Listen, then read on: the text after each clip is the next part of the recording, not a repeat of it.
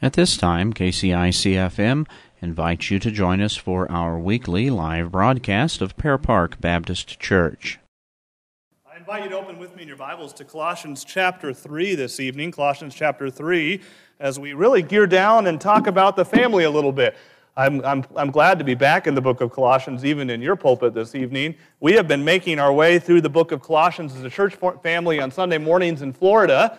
And it's a really fascinating book, and I'm telling you this because before we get into the passage we're going to look at in Colossians chapter 3, I need to give you at least a snapshot of the context that gives a really a meaning to what we're about to read.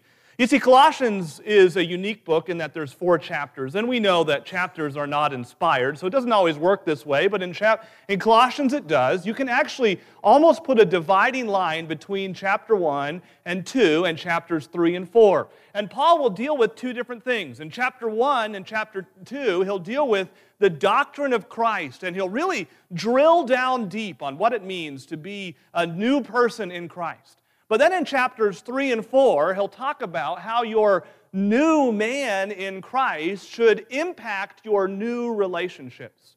And he'll lay out this lengthy foundation beginning in chapter 3, and really particularly in verses 12 through 17 of chapter 3. He'll show us how we are to live out our new man in our relationships. And his progression throughout the book is very clear. The entire point of the book is that we are to wrap ourselves up in Jesus. We are to literally live in such a way that we are putting on Jesus every day. And he'll, he'll begin at the foundation and he'll work his way outward. And so he'll say in chapters 1 and 2, you're supposed to wrap up your heart in Jesus. And as you do, in, into chapter 2, he'll talk about how your heart wrapped lifestyle will transform and become a heart, or uh, rather a behavior wrapped like Jesus, and that behavior will show itself up in your church and in your workplace. And finally, he drills home in the verses we're about to read how your Jesus wrapped lifestyle will show up also in your family. And this conveys, by the way, before we even read these passages, two foundational truths. Number one, our families should be the first to see our new life in Christ. Our families should be the first to see our new life in Christ. And number two, true disciples of Jesus are not merely concerned with what will happen in eternity, for Christ tells us to die to self also in our relationships on earth. And so, Paul's words on the family may seem at times strange to our culture, and many modern scholars get uncomfortable even writing about it.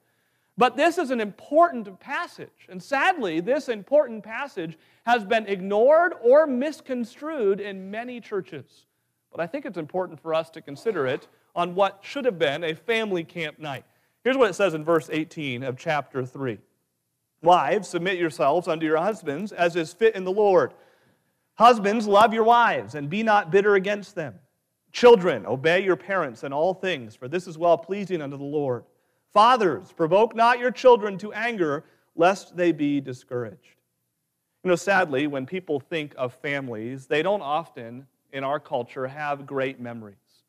In fact, even in the Bible, there are only four chapters in our recorded scripture that have no sin Genesis 1 and 2, and Revelations 21 and 22.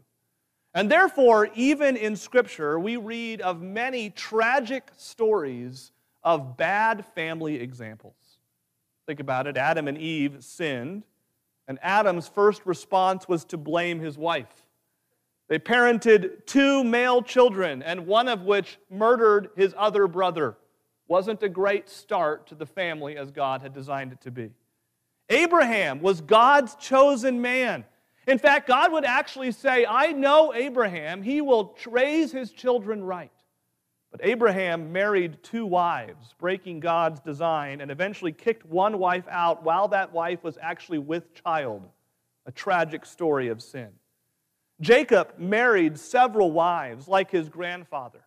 He had 12 sons, and of those sons, they eventually sold one of his sons into slavery and then lied that they had seen him killed by an animal to cover it all up.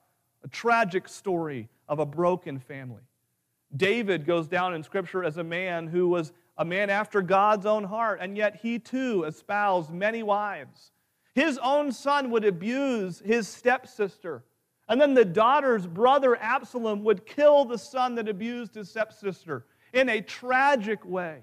David's son Solomon would write about how families should be, even in marital relationships, and cover an entire book about that topic. And yet, even in his own life, he would, he would violate the very principles he wrote about in Scripture. When we consider the biblical narrative, then we see many families that have been broken by sin. And frankly, today's stories in 2020 are no different. Sin destroys family relationships. And therefore, our world has very few models of what God's design is for the family. Which begs the question what is God's design for the family? If there's been so many tragic examples, surely somewhere along the line, God would write down in Holy Scripture how the family is supposed to operate. And we actually read one of those passages. In fact, it, idealistically, the family should be wrapped up in Jesus. That's what Colossians is all about. But Colossians really dovetails well with three other passages that talk about the family. We read the one in Colossians chapter 3. We also can find another in Ephesians chapter 5, going into chapter 6, and another in 1 Peter chapter 3. And each of these instructions on the family are written down as the family passages Colossians 3, Ephesians 5 and 6, and 1 Peter 3. And each of these passages share a common theme, a common characteristic. And here's what they share it is within the walls of our home that our gospel ministry must first begin. These passages do indeed set an idealistic standard for the Christian home. But an idealistic standard is appropriate for the holy and elect of God that Colossians is written to. And since our position is heavenly, our standard for the home should also be that heavenly position. And since we have been made full in Christ, as Colossians 2 says, our homes should then reflect that fullness. Therefore, it's in the walls of our home that our gospel ministry must first begin. Believers cannot divorce their belief from their behavior, for Christ's sufficiency encompasses both. And in Colossians chapter 3, Paul addresses in kind each character, each person that plays a role within the home, from the wife to the husband to the child to the parent. And he provides for each a word that encompasses their Jesus wrapped lifestyle. And each of these words that encompass the wife, the, the husband, the child, and the parent bear a careful consideration in a sin warped world. How can we be Jesus wrapped in our homes in a sin warped world? And the answer is found here in these family passages. And we'll begin in, in Paul's order as he addresses them. He goes from wife to husband to child to parent and if you think you won't be talked about, just wait to the next point because we'll get to you. Because we'll start with the wife and we'll make our way to the husband, the child, and the parent. It doesn't matter where you are in life, this is for you. And so Paul says Jesus wrapped wives have a word. Jesus wives are to be submissive. That's in verse 18. Now, the Greek word submit means to be subject, and it often carries a nasty connotation. But it must be noted that submission in Scripture does not even remotely imply inferiority. Submission does not imply the wife is less than the husband, for Scripture has clearly indicated that male and female are equal in God's eyes. Galatians would say, There is neither Jew nor Greek, slave nor free, male nor female, for you are all one in Christ. There is equality. However, our equality and unity does not remove roles. But throughout Scripture, everybody is called to submit. Titus 2 and 1 Peter 2 say that everybody's to submit to their masters. Romans 13, Titus 3, and 1 Peter 2 says everybody is to submit to the government. Romans 8, Romans 10, Ephesians 5 says we are all to submit to God. Even within the walls of the church, everybody that comes to church should be characterized by submission. That's why Ephesians 5 would say submitting to yourselves one to another in the fear of God. And within the church, submission should characterize our relationships, all of us, not just the wife. And so the kind of submission the wives are now to show in the home is not at, at, all unlike the kind of submission the husband is to supposed to show in all of his relationships as well. Thus, it's not enough to simply know what submission means. We must consider why, in this passage, God calls the wife to be submissive because everybody is called to be submissive. What is this passage saying?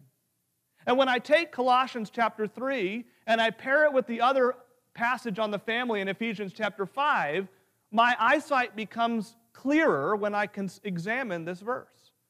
And here in Ephesians 5, verse 22, Paul says the wife is to be submissive because of her true priority. A believing wife is heavenly minded. And so Paul says, Submit yourselves as unto the Lord. In honoring Christ, this was Paul's passionate plea. Just one verse earlier in Colossians chapter 3 verse 17 it says, "Whatsoever you do in word or deed, do all in the name of the Lord, giving thanks to God and the Father by him." Therefore, the believing's wife's submission to her husband highlights the submission that is even sweeter and more significant. Her submission is her true priority. Her true priority is Christ. And notice, there's actually a limit to this submission in verse 18. In Colossians chapter 3, verse 18, it says, Wives, submit yourselves unto the Lord as unto your own husbands, as it is fit in the Lord. The limit is as it is fitting in the Lord. Some limits of submission are not fitting in the Lord.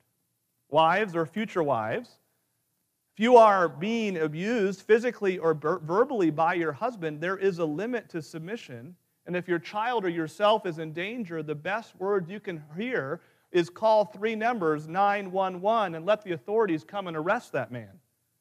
And men, if you are unable to be a decent husband or father, the least you can do is spend a night in a jail cell thinking about it. If a man is too sorry to take care of his home and love his family, then he should pay the consequences, as is fitting in the Lord. But here's something husbands need to know as well as wives the wife's first priority is submission to God. And, husband, you'd better be okay with that. You should want that. And girls in this room that maybe aren't married yet should listen closely to what Paul is saying. If you want a happy, healthy home one day, and I hope you do, you need to learn to submit to your Savior first. And when the day comes that you look across the room and some guy is interested in you and isn't interested in God, run away. Because your first priority is your Lord. That's why you submit. And you submit because of her true position. Again, Colossians 3, verse 18 says, as is fitting in the Lord. The primary reason for a wife should be submissive is due to her relationship with Christ. A believing wife now operates within this realm, and some worldly behaviors don't fit with her new relationship with Christ. There are certain behaviors that are not appropriate for a daughter of God to participate in because they are not fitting in the Lord. To help us understand this even better, we must consider the example then of our sister in Christ brother, Jesus. And how did Jesus demonstrate submission? You know, the most striking use of this very same Greek word here in Colossians chapter 3, verse 18, the most striking use of that same word submission appears in Luke chapter 2. And in Luke chapter 2, we find the story of how a young, perhaps 12, 13 year old Jesus was left behind by his family, and, and he's there conversing with the religious leaders of the day. And they were amazed, you remember, at the wisdom and wit of this young man. And his parents come back to him, and at first they rebuke him in Luke chapter 2, and they wonder, Why aren't you traveling with us? And there we read that Jesus followed his parents. And in Luke chapter 2, verse 51, the very same Greek word is used. It says, He went down with them and was submissive to them. So here's what's neat. When a wife is asked to be submissive in the home, she's not asked to do anything Jesus wasn't already doing. Notice that? Here, Jesus demonstrates the kind of submission that's expected, and it's not canceled by selfishness or stupidity. It's followed clearly. And therefore, within the walls of the home, gospel relationships should first be seen. And there's a word for the wife. The wife is to be submissive. But there's a word for the husband in verse 19. Husbands, be loving to your wives, and be not embittered towards them. Therefore, Jesus wrapped wives are to be submissive, and Jesus wrapped, wrapped husbands are to be loving. Now, much has been written on the difference between the Greek words for love between agape and phileo and whether or not there's any difference. I do not believe there's any difference between agape and phileo personally, so I'll avoid the topic altogether. However, I do understand that there's something important about love being displayed in Scripture. And Ephesians chapter 5, verse 25 gives a simple definition of love. And in that verse, Paul admonishes husbands in Ephesians chapter 5, verse 25, 25 and he says, Husbands, love your wives even as Christ loved the church and gave himself for it. Do you notice that?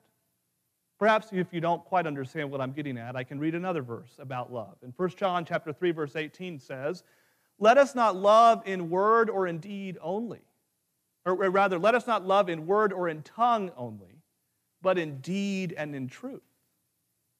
Why do you read those two verses together, you may wonder, Pastor Caleb? Because I just defined love. Love is action. Love is action. And by entrusting the husband with the initiatory, active role of love, Christ highlights the sobering reality of the husband being the head of the home. He's the one that loves. And he loves, Paul says, because he can be tempted towards bitterness. Complementing Paul's commands for husbands to love their wives is husbands to be not bitter against them. The Greek word bitter means to produce a bitter taste in the stomach or to be irritated. To pigeonhole the genders for a moment, we typically think of wives expressing their anger or frustration by talking about it, and we think of husbands expressing it by bottling it all up. And therefore, Paul says, to be not bitter against them, a Jesus wrapped husband will joyfully be motivated to actively love his wife by pursuing her always. By the way, that's a great remedy for any bitterness. Any bitterness is cured by communication. Just talk them out. And the, and the husband is also to, commanded to love because his love is actually tied to God's blessing in the home. Remember, I said at the beginning, there are, there are three family passages Ephesians 5, Colossians 3, and 1 Peter chapter 3. You've heard me reference Ephesians 5 a few times already. Now let me reference 1 Peter chapter 3. 1 Peter chapter 3, verse 7 says, Likewise, ye husbands, Dwell with them according to knowledge, giving honor unto the wife as unto the weaker vessel, and being heirs together of the grace of God. Why? Here's why, husbands. That your prayers be not hindered. I remember ser- serving in a church in Indianapolis under a man that I deeply respect and became my mentor, Pastor Rick Arrowood. He did a series of messages on a Sunday evening on prayer. He spent a long time on prayer. And remember, two particular messages that stand out in my mind in that series is he talked about hindrances to prayer. In other words, there are things that you can do that would cause there to be a hindrance in your prayer life. And he spent an entire message just talking to husbands from 1 Peter chapter 3, verse 7. Did you know that it is indeed possible, perhaps even probable, that there are men in the church that do not have good prayer lives because they do not love their wife. That's what the Bible is saying. Dear husband, your choice to actively love your wife is directly tied in Scripture to your prayer walk. And so Paul says, hey, here's some words for Jesus wrapped families. And he says, what is God's divine directive for the home. And frankly, we live in a culture that has begun to lose its grip on what we now call a traditional or nuclear family. But this is not a traditional marriage, as many call it. I don't even like to use that term. We're just calling it a scriptural marriage because we're just allowing the Bible to dictate our terms. And so he says, for the wife, here's the word, submission. For the husband, here's the word, loving. And some of the kids might be saying, That's great. I haven't been talked to yet. Well, we're not done. Because Paul says, I've got a word for you too. And Jesus wrapped children are to be obedient. And the key observation that we could take away from this verse is that children have just as important a responsibility to put on Christ in the home as their parents do. Believing children have Christ, have just as much responsibility to wrap up their home in Christ as mom and dad.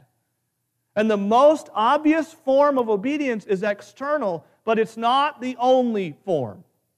And so Paul says in verse 20, Children, obey your parents in all things.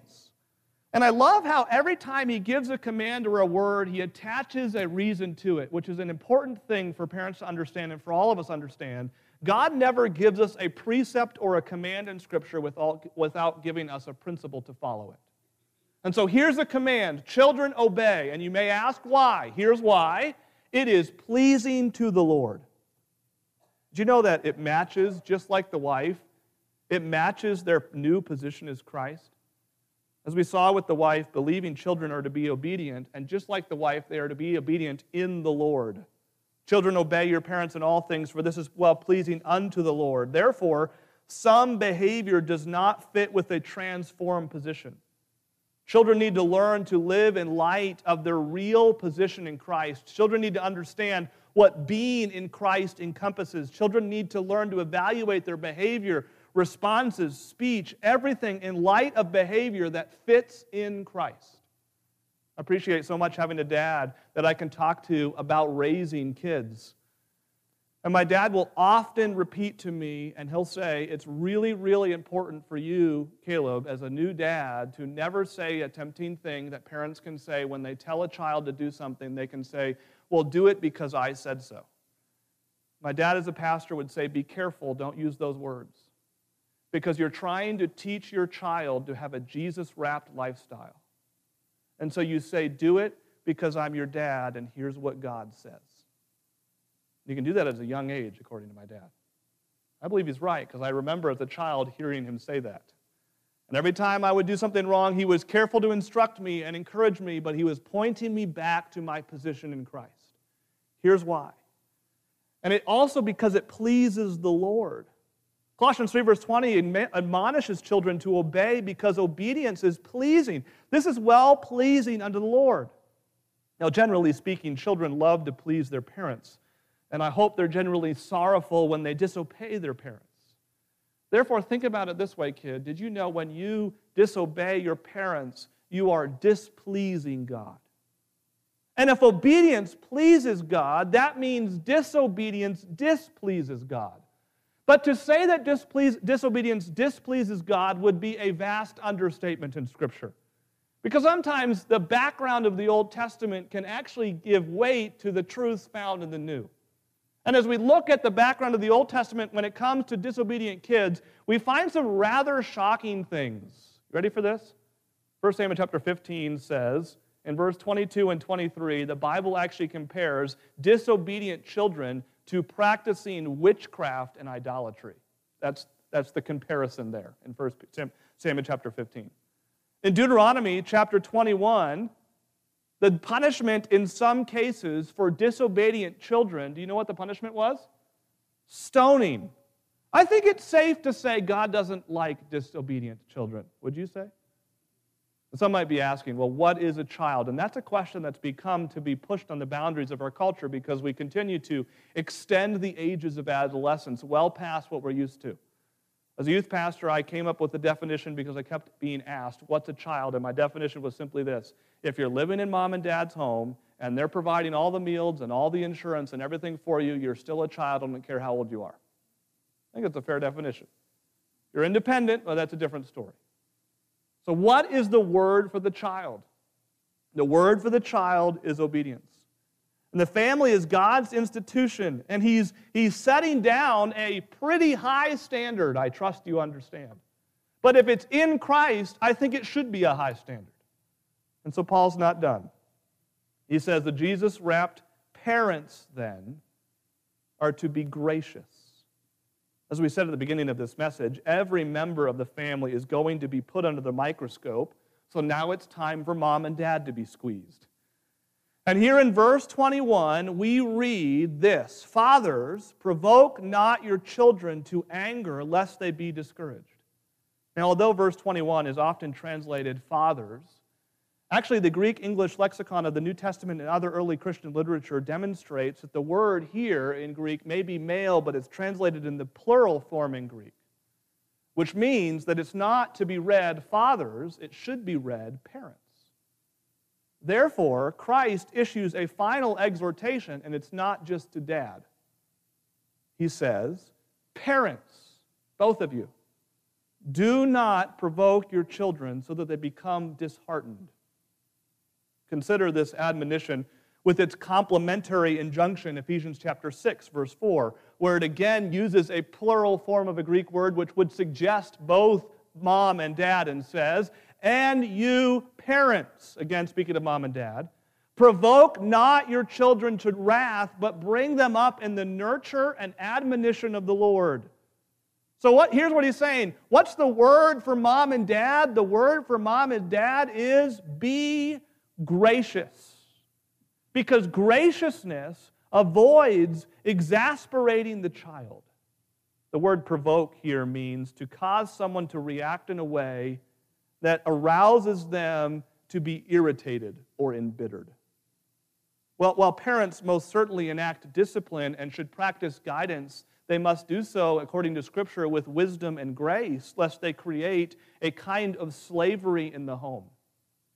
By the way, Paul's injunction to not embitter children conflicted greatly with the common Roman practice of the day.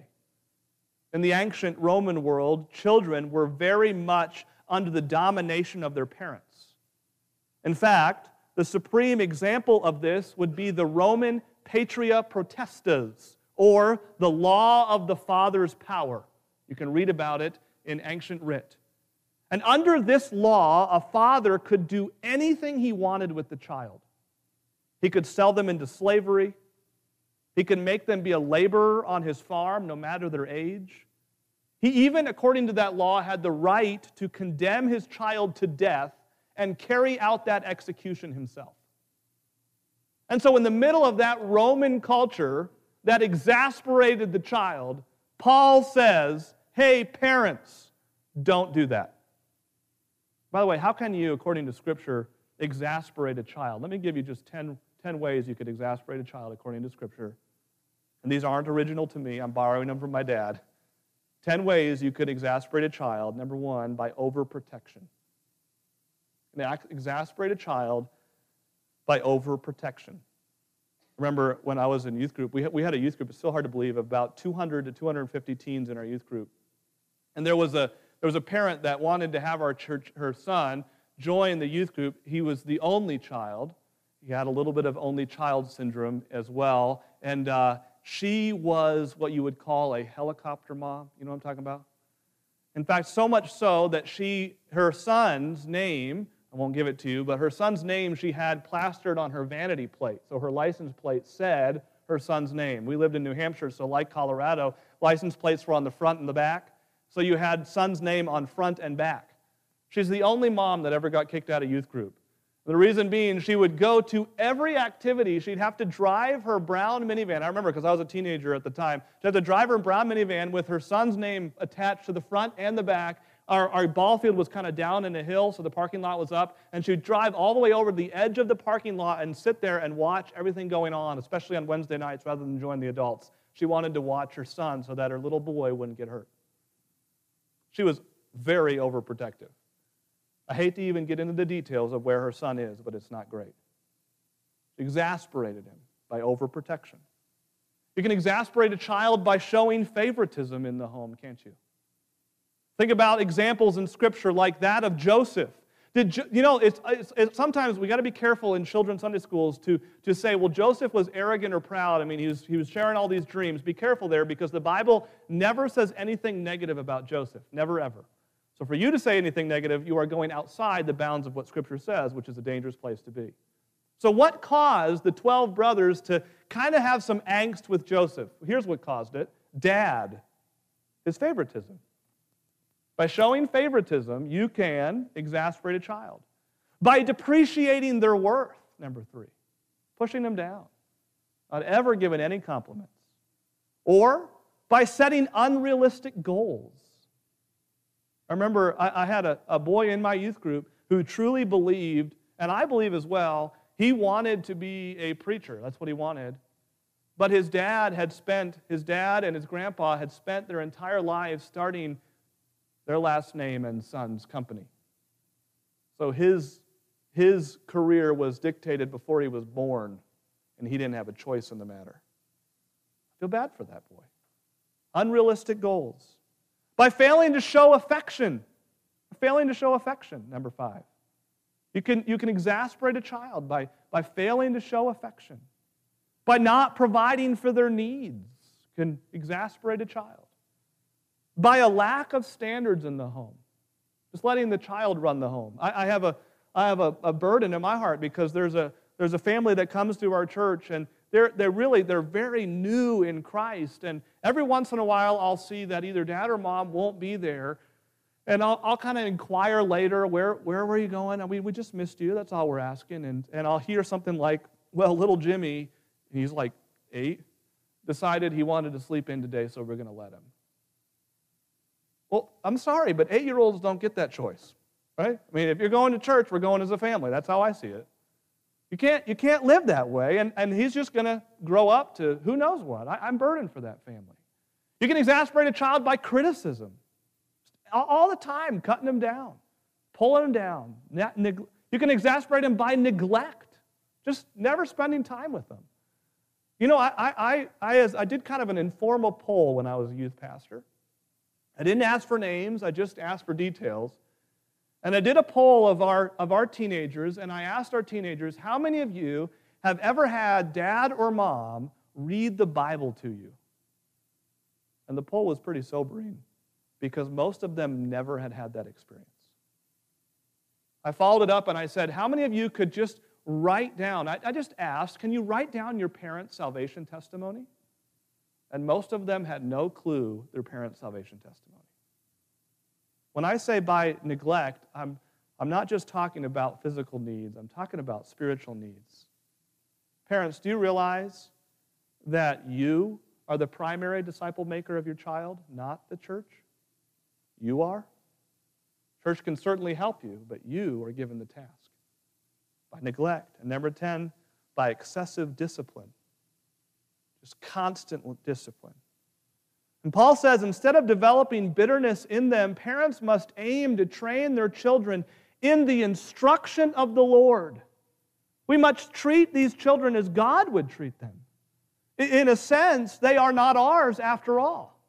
They're His, and our goal is to shoot them like arrows. That's our goal, not to hoard them by overprotection. And graciousness also actively does discipline the child. On the flip side, gracious parents are not only gracious in their spirit toward their children in avoiding exasperating their child, but they are also gracious in their ministry. And yes, I did use the word ministry in conjunction with discipline, because ministry is discipling, and discipling is discipline, even your own growth. The Bible would say, discipline yourself for the purpose of godliness. And so he says in Ephesians chapter 6, verse 4, and you fathers provoke not your children to wrath, but bring them up in the nurture and admonition of the Lord. Did you know you could rightly translate that verse this way? And you parents, take them by the hand and lead them in the way of the master. Quite simply, wrap them up in Jesus. Wake them up talking about Jesus and put them to bed talking about Jesus. And watch the difference it would make. If you have a mom or dad that was willing to do that for you, you should be exceedingly thankful, by the way, because that's a high standard. I'm super thankful for my parents, but I recognize the standard that was raised. But it was raised not by them, it was raised right here in these passages we're looking at tonight. What responsibilities does a Christian have to his family based on his identity in Christ? Paul here is giving responsibilities of the members of the family, and it should be noted that each one is given a word that's difficult to live in accordance to. Everyone is. It's not easy. But each one is also given a significant word that overlaps with the duties and responsibilities of everybody else. Who isn't called to submit? Who isn't called to be loving? Who isn't called to be gracious? Who isn't called to be obedient? Therefore, if there's any institution in the world that ought to be the place that people run to for family instruction, it better be the church. That's the foundation upon which ministry is built. I, I, I love it. I love it. I genuinely love it when a baby cries in my service at church. It gets me excited because we got families. That's a cool thing. I, I actually sometimes enjoy, believe it or not, in our church, I kind of like it when a toddler comes screeching down the hallway. I actually like it. Because that means there's something going on here that we can help with. There's a child there running around the hallways. I love that. And I love it when we've got older, seasoned couples who can come and we can rejoice, and we make a big to do about it too. And they'll say, We've been married for 40, 50, 60 years. And it's not just a paper that they signed because you can see them in church holding hands as they sing. I, I think of in terms of my life, there, there's a couple in our church. They have been married for 48 years and they can't keep their hands off each other.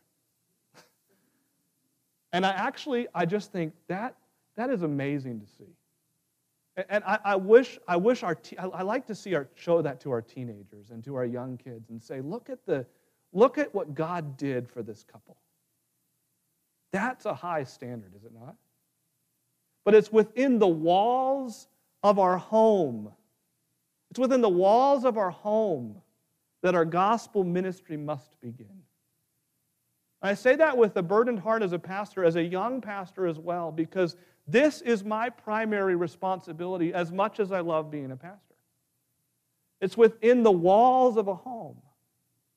And may, may Christ just allow us to wrap ourselves up in Jesus, that our beliefs are not somehow different than our behaviors in our home. That we don't just come to church and sing the songs and look the part, but we live it at home in front of our kids and our spouse as well. That's a Jesus wrapped family. In a warped world by sin, it's hard to see sometimes. It's even hard to see in Scripture. We have bad examples, but we have God's Word to tell us how to live. And there may be some that think and say, well, no, Pastor Caleb, we've messed up a little bit. We, we, need, we need some work on this or that or the other thing. Listen, if you're still taking air in your lungs, breathing it out through your nose, you still have a chance to make this right. God's given you the opportunity to still wrap your home up in Jesus. Doesn't matter what age, stage you are in, God still asks you to match your beliefs with your behavior. Let's pray. Lord, we thank you so much for your word.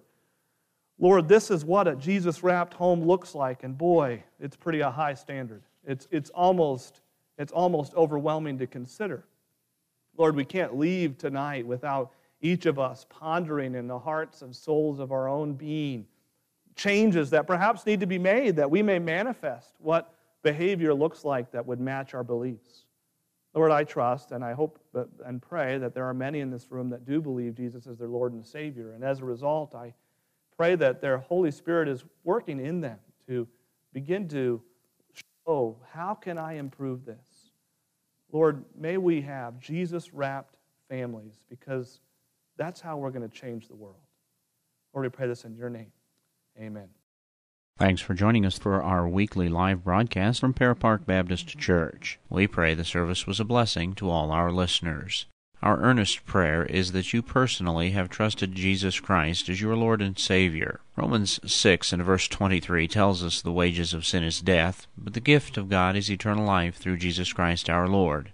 And Romans 10:13 tells us for whosoever shall call upon the name of the Lord shall be saved. If you'd like to trust Christ, you must first believe that you're a sinner, deserving of God's judgment, and that Christ died to pay God's penalty for your sin, and that he rose again from the dead. Then you may right now pray and according to Romans 10:13 call upon God and ask for salvation through Jesus Christ. If you've made a decision to trust Christ, let us know. The number of the offices at Pear Park Baptist Church is 434 4113. Someone's generally available to take calls during regular weekday business hours. In addition, the best means to spiritual help and growth is through faithful attendance at a Bible believing church. We would encourage you to be at the very next service of Pear Park Baptist Church. Our weekly prayer meeting and Bible study is at 7 p.m. on Wednesdays.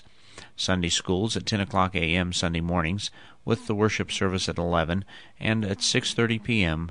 the evening service. Pear Park Baptist Church is a fundamental Bible preaching and Bible believing church located here in Grand Junction at 3102 E Road. And once again, we appreciate your joining us for this live broadcast of Pear Park Baptist Church.